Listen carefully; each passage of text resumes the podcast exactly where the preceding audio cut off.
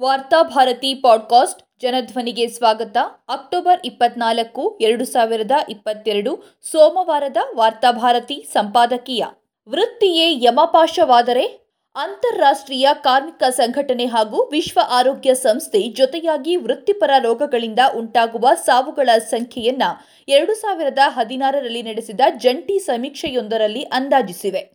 ಸುಮಾರು ಹತ್ತೊಂಬತ್ತು ಲಕ್ಷ ಜನರು ಉದ್ಯೋಗಕ್ಕೆ ಸಂಬಂಧಿಸಿದ ರೋಗಗಳಿಂದಾಗಿ ಹಾಗೂ ಗಾಯಗಳಿಂದಾಗಿ ಸಾವನ್ನಪ್ಪಿರುವುದನ್ನು ಈ ಎರಡು ಅಂತಾರಾಷ್ಟ್ರೀಯ ಏಜೆನ್ಸಿಗಳು ಪತ್ತೆ ಹಚ್ಚಿವೆ ಈ ಪೈಕಿ ಮೂರು ಪಾಯಿಂಟ್ ಐದು ಸೊನ್ನೆ ಲಕ್ಷ ಸಾವುಗಳು ವೃತ್ತಿ ನಿರ್ವಹಿಸುವ ಸಂದರ್ಭದಲ್ಲಾದ ಗಾಯಗಳಿಂದಾಗಿ ಸಂಭವಿಸಿವೆ.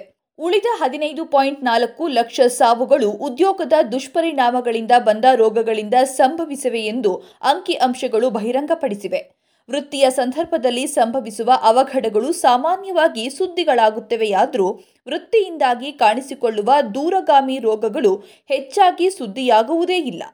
ವಾಸ್ತವಿಕವಾಗಿ ವೃತ್ತಿ ಸಂಬಂಧಿ ರೋಗಗಳು ಹಾಗೂ ಗಾಯಗಳಿಂದ ಸಂಭವಿಸುವ ಸಾವುಗಳ ಪೈಕಿ ವೃತ್ತಿಜನ್ಯ ರೋಗಗಳಿಂದ ಸಂಭವಿಸುವ ಸಾವುಗಳು ಒಟ್ಟು ಸಾವಿನ ಪ್ರಮಾಣದ ಶೇಕಡ ಎಂಬತ್ತೆರಡರಷ್ಟಿದೆ. ಇದೇ ವೇಳೆ ವೃತ್ತಿಯನ್ನ ಕೈಗೊಂಡ ಸಂದರ್ಭ ಸಂಭವಿಸುವ ಅವಘಡಗಳಿಂದಾಗಿ ಶೇಕಡ ಹದಿನೆಂಟರಷ್ಟು ಸಾವುಗಳು ಸಂಭವಿಸುತ್ತವೆ.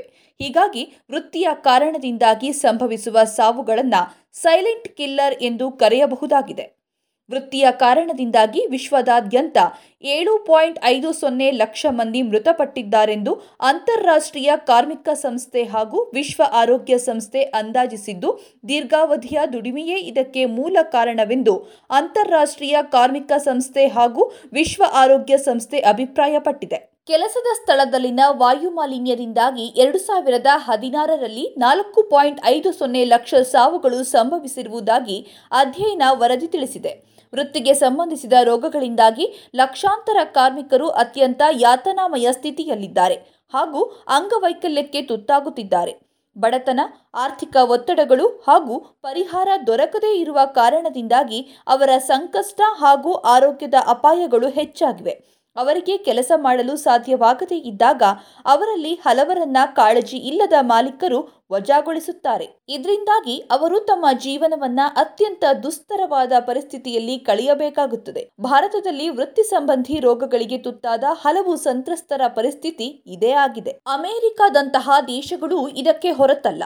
ಅಮೆರಿಕದಲ್ಲಿ ಒಂದು ವರ್ಷದಲ್ಲಿ ವೃತ್ತಿ ಸಂಬಂಧಿ ಕಾರಣಗಳಿಂದಾಗಿ ಚರ್ಮ ರೋಗಗಳು ತಗಲಿದ ಅರವತ್ತಾರು ಸಾವಿರಕ್ಕೂ ಅಧಿಕ ಪ್ರಕರಣಗಳು ವರದಿಯಾಗಿವೆ ಎಂದು ಅದು ಹೇಳಿದೆ. ಅಮೆರಿಕದಲ್ಲಿ ಎರಡು ಕೋಟಿಗೂ ಅಧಿಕ ಕಾರ್ಮಿಕರು ಅಸ್ತಮಾ ಹಾಗೂ ದೀರ್ಘಕಾಲದ ಶ್ವಾಸಕೋಶದ ರೋಗಗಳಿಗೆ ತುತ್ತಾಗಿದ್ದಾರೆ. ಶ್ರವಣ ಸಾಮರ್ಥ್ಯದ ನಷ್ಟವು ಅಮೆರಿಕದಲ್ಲಿ ಅತ್ಯಂತ ವ್ಯಾಪಕವಾಗಿರುವ ಉದ್ಯೋಗ ಸಂಬಂಧಿ ಆರೋಗ್ಯ ಸಮಸ್ಯೆಯಾಗಿದೆ. ಅಮೆರಿಕದಲ್ಲಿ ಮೂರು ಕೋಟಿಗೂ ಅಧಿಕ ಮಂದಿ ಉದ್ಯೋಗಿಗಳು ಅಪಾಯಕಾರಿಯಾದ ಶಬ್ದ ಮಾಲಿನ್ಯಗಳಿಗೆ ತಮ್ಮನ್ನ ಒಡ್ಡಿಕೊಳ್ಳುತ್ತಿದ್ದಾರೆ ಹಾಗೂ ಹೆಚ್ಚುವರಿಯಾಗಿ ತೊಂಬತ್ತು ಲಕ್ಷ ಮಂದಿ ಉದ್ಯೋಗ ಸಂಬಂಧಿ ಕಾರಣಗಳಿಂದಾಗಿ ಇತರ ಅನಾರೋಗ್ಯಗಳಿಗೆ ತುತ್ತಾಗುತ್ತಿದ್ದಾರೆ. ಇದರ ಜೊತೆಗೆ ಶೇಕಡ ಮೂವತ್ತರಷ್ಟು ಅಮೆರಿಕನ್ ಉದ್ಯೋಗಿಗಳು ತಮ್ಮ ಬೆನ್ನ ಕೆಳಭಾಗದ ಅನಾರೋಗ್ಯವನ್ನ ಹೆಚ್ಚಿಸುವಂತಹ ಅಪಾಯವಿರುವ ಉದ್ಯೋಗ ಚಟುವಟಿಕೆಗಳಲ್ಲಿ ತೊಡಗಿರುತ್ತಾರೆ.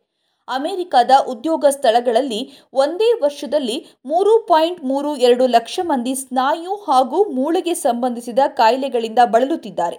ಅಮೆರಿಕದಲ್ಲಿ ಉದ್ಯೋಗ ಸಂಬಂಧಿ ರೋಗಗಳಿಂದಾಗಿ ಸರಾಸರಿ ಒಂದು ವರ್ಷದಲ್ಲಿ ಒಂದು ಲಕ್ಷ ಮಂದಿ ಸಾವನ್ನಪ್ಪಿದ್ರೆ ಮೂರು ಪಾಯಿಂಟ್ ಒಂಬತ್ತು ಸೊನ್ನೆ ಲಕ್ಷ ಮಂದಿ ಹೊಸ ರೋಗಗಳಿಗೆ ತುತ್ತಾಗ್ತಿದ್ದಾರೆ ಎಂದು ಎರಿಕ್ ಎಕ್ ಹೋಮ್ ಅವರು ದಿ ಪಿಕ್ಚರ್ ಆಫ್ ಹೆಲ್ತ್ ಕೃತಿಯಲ್ಲಿ ಬರೆದಿದ್ದಾರೆ. ಆ ದೇಶದಲ್ಲಿ ಸುಮಾರು ಒಂದು ಕೋಟಿ ಕಾರ್ಮಿಕರು ಉದ್ಯೋಗದ ಸಂದರ್ಭದಲ್ಲಿ ಹನ್ನೊಂದು ವಿಧದ ಅಧಿಕ ಪ್ರಮಾಣದ ಕ್ಯಾನ್ಸರ್ ಕಾರಕ ಅಂಶಗಳ ಸಂಪರ್ಕಕ್ಕೆ ಬರುತ್ತಾರೆ. ಕೆಲವು ಬಗೆಯ ವೃತ್ತಿಗಳಲ್ಲಿ ತೊಡಗಿಸಿಕೊಂಡವರಲ್ಲಿ ಕ್ಯಾನ್ಸರ್ ಕಾಣಿಸಿಕೊಂಡಿರುವವರ ಪ್ರಮಾಣ ಏರಿಕೆಯಾಗಿರುವುದು ಅಧ್ಯಯನದಿಂದ ಬೆಳಕಿಗೆ ಬಂದಿದೆ.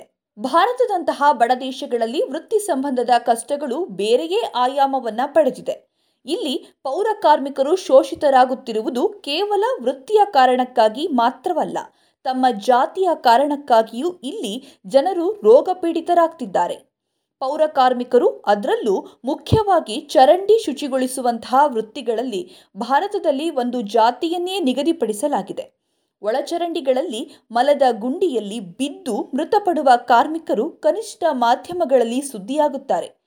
ಆದರೆ ಈ ವೃತ್ತಿಯ ಕಾರಣದಿಂದಾಗಿ ನಲವತ್ತು ವರ್ಷಗಳ ಒಳಗೆ ವಿವಿಧ ಕಾಯಿಲೆಗಳಿಗೆ ತುತ್ತಾಗಿ ಸಾವನ್ನಪ್ಪುವವರನ್ನ ಇಲ್ಲಿ ಕೇಳುವವರೇ ಇಲ್ಲ. ಹಾಗೆಯೇ ಪಟಾಕಿ, ಸಿಡಿಮದ್ದು ಕಾರ್ಖಾನೆಗಳಲ್ಲಿ ಮಕ್ಕಳು, ಮಹಿಳೆಯರನ್ನ ಬಳಸಿಕೊಳ್ಳಲಾಗುತ್ತದೆ. ಆದರೆ ಅವರಿಗೆ ಯಾವುದೇ ಜೀವ ಭದ್ರತೆಗಳನ್ನು ಒದಗಿಸಲಾಗ್ತಿಲ್ಲ. ಹಲವಾರು ಬಹುರಾಷ್ಟ್ರೀಯ ಕಂಪನಿಗಳು ಕೂಡ ತಮ್ಮ ಅತ್ಯಂತ ಅಪಾಯಕಾರಿಯಾದ ಉತ್ಪಾದನಾ ಪ್ರಕ್ರಿಯೆಯನ್ನು Brazil, Bharat, Mexico, Indonesia China ನೈಜೀರಿಯಾದಂತಹ ಜನಸಾಂದ್ರತೆ ಇರುವ ದೇಶಗಳಲ್ಲಿ ನಡೆಸಲು ಇಚ್ಛಿಸುತ್ತವೆ.